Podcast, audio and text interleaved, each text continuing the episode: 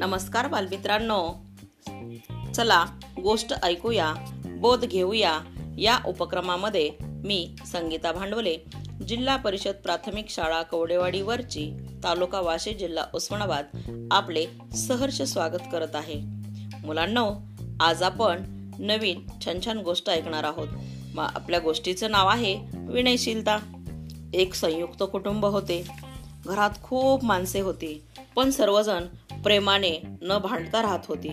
घरातील वातावरण नेहमी प्रसन्न व आनंददायी खेळीमेळीचे असे. सर्वजण अतिशय विनयशील होते. साऱ्या गावात त्या कुटुंबाची प्रतिष्ठा होती प्रसिद्धी होती. एक पत्रकार त्या घरी गेला. त्याने एकाला विचारले एवढा मोठा परिवार पण गुन्ह्या गोविंदाने कसा काय बरे राहतो? हे जाणून घेण्यासाठी मी आलो आहे. त्या गृहस्थाने त्याच्या वडिलांना भेटण्यास सांगितले. वडिलांनी त्यांच्या वडिलांना तो प्रश्न विचारण्यास सांगितले. पत्रकार आजोबांना भेटला व त्याने एवढ्या मोठ्या परिवारात एकता कशी नांदते हे विचारले. वृद्ध आजोबांनी एका कागदावर शंभर वेळा विनय व सहनशीलता हे शब्द लिहून दाखवले. शंभर वेळा का लिहिले असे पत्रकाराने विचारले. ते वृद्ध ग्रस्त म्हणाले माझ्या कुटुंबात शंभर माणसे आहेत म्हणून शंभरदा लिहिले.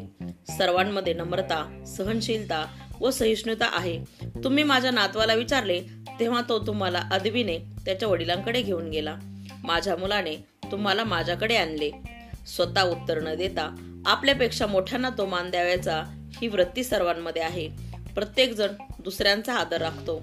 एकमेकांना समजावून घेतो. नम्रता बाळगतो. हेच घरातील सुख शांती व समाधान याचे रहस्य आहे. पत्रकार समाधानाने परत गेला. संसारात नम्रता सहनशीलता सहिष्णुता प्रसन्नता स्नेहशीलता आत्मीयता हे गुण एकात्मतेसाठी आवश्यक आहेत.